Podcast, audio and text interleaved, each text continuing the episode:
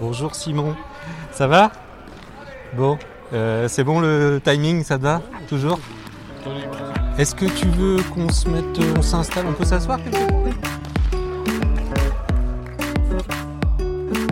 Quand tu passes que la moitié du temps du match être sur le terrain, euh, des fois ça peut être un peu frustrant. Et mentalement, euh, bah, je commence mine de rien quand même à avoir un peu d'expérience euh, avec tout ce que j'ai pu faire euh, déjà dans le volet malgré mon jeune âge. Vous écoutez Vox, le podcast de la ville de Rezé. Chaque mois, nous allons à la rencontre de femmes et d'hommes qui agissent, inventent, témoignent sur leur parcours, sur des faits ou sur des façons de faire dans notre territoire.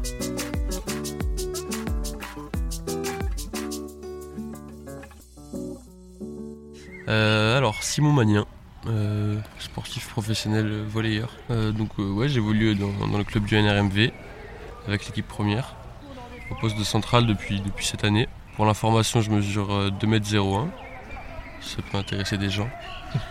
J'ai 19 ans. Si on revient un petit peu en arrière, est-ce que tu peux euh, nous dire euh, comment tu as eu le virus du volet? Est-ce que c'est la famille? Est-ce que c'est un prof à un moment? Euh, Comment t'as comment t'es rentré là-dedans?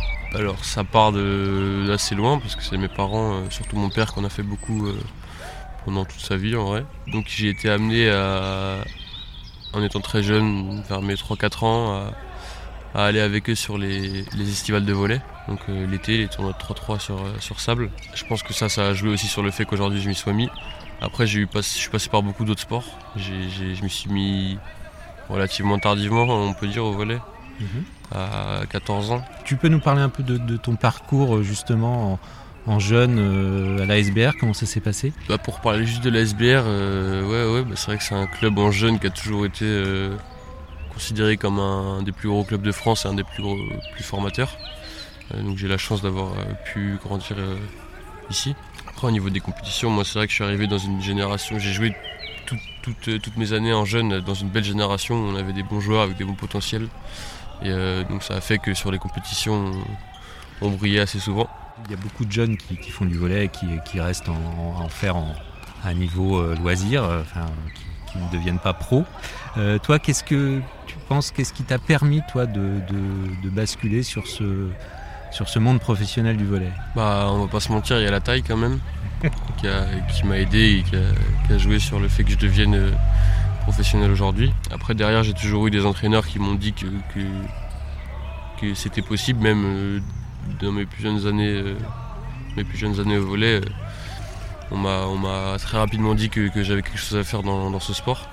Euh, c'est beaucoup de travail, ouais. Pas mal de sacrifices aussi quand, quand sur les étés t'es, t'es sélectionné avec l'équipe de France jeune et que, et que t'as que deux semaines de vacances sur l'été. On peut appeler ça un sacrifice. Encore une fois, c'est travailler des sacrifices, mais mais il y a tellement d'énormes moments de bonheur aussi que. Ça vaut le coup. Ça vaut le coup de faire ça, ouais, ça vaut le coup.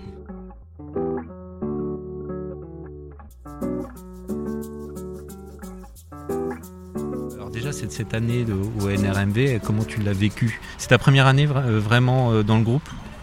Euh, ouais, c'est ma première année en, en club professionnel. C'était un tout nouveau monde pour moi, hein, d'arriver avec des joueurs expérimentés qui avaient l'habitude de jouer dans des gros championnats, que ce soit à l'étranger ou en France. Mais ça a été une, une superbe expérience. On a eu, j'ai eu la chance de tomber pour ma première saison en club pro dans une équipe hyper euh, familiale où tout le monde s'est très bien entendu. Franchement, on a eu une hyper bonne cohésion, cohésion de groupe.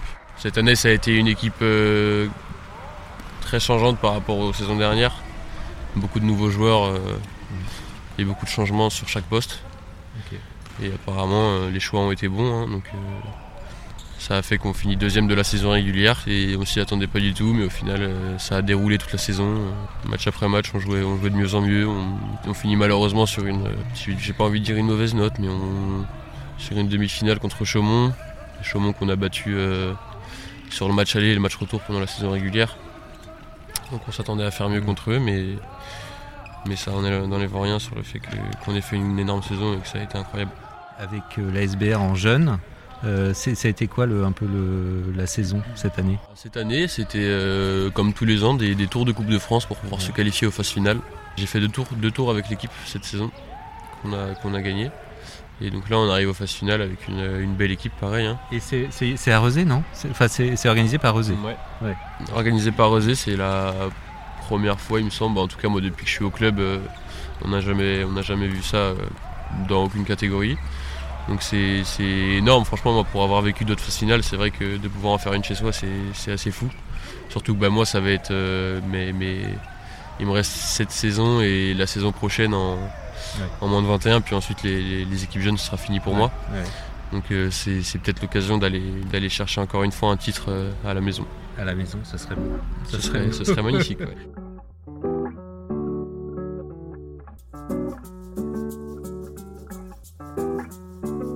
histoire de parrainage entre euh, NRMV et la SBR.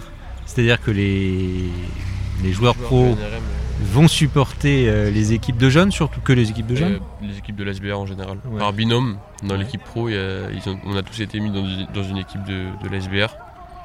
Que ce soit en, régionale féminine, en prénate masculine, etc. Donc ça va des, catégories adultes jusqu'aux jeunes. Et bon, cette saison, ça s'est pas trop, ça a pas trop pris. Moi personnellement, j'ai, pas été voir mon équipe non plus. Je vais pas, vais pas mentir, mais euh, mais moi j'ai mon, petit frère qui joue en moins de 15 ans, qui est entraîné par mon père. Donc j'ai pas eu la chance de tomber sur eux euh, en tant que parraineur. Mais j'espère que l'année prochaine je pourrai, je pourrai les avoir. Et donc ce sera l'occasion d'aller les voir. Si on se projette un peu, dans, toi tu te vois comment ta carrière dans quelques années? Si, on se projette à 5 ans par exemple, tu, te vois toujours ici? Tu te vois... 5 ans, à 24 ans, 25 ans. Euh, moi, je me vois bien à l'étranger, dans, j'espère, les plus, les plus prestigieux championnats du monde. Hein. Bah, je pense à l'Italie ou la Pologne, euh, qui sont souvent cités euh, dans les gros championnats parce que c'est aussi les, meilleurs. Mais euh, pour l'instant, c'est, c'est un rêve. J'avance au fur et à mesure, petit à petit. Je, fais ce qu'il faut. Pour l'instant, ça marche bien parce que je grappille du temps de jeu. La saison prochaine, j'espère en avoir plus. Et voilà, on verra comment ça avance. Mais moi, je pense que c'est possible. Donc, je vais bosser pour ça. Vous l'aurez compris, Simon a déjà l'étoffe d'un grand du volet. Avec ses coéquipiers des moins de 21 ans de la SBR, il vous attend nombreux pour l'encourager et l'aider à soulever une nouvelle Coupe de France. Rendez-vous les 2, 3 et 4 juin à la Trocardière. Merci d'avoir écouté cet épisode de Resévox. On se retrouve le mois prochain pour une nouvelle rencontre.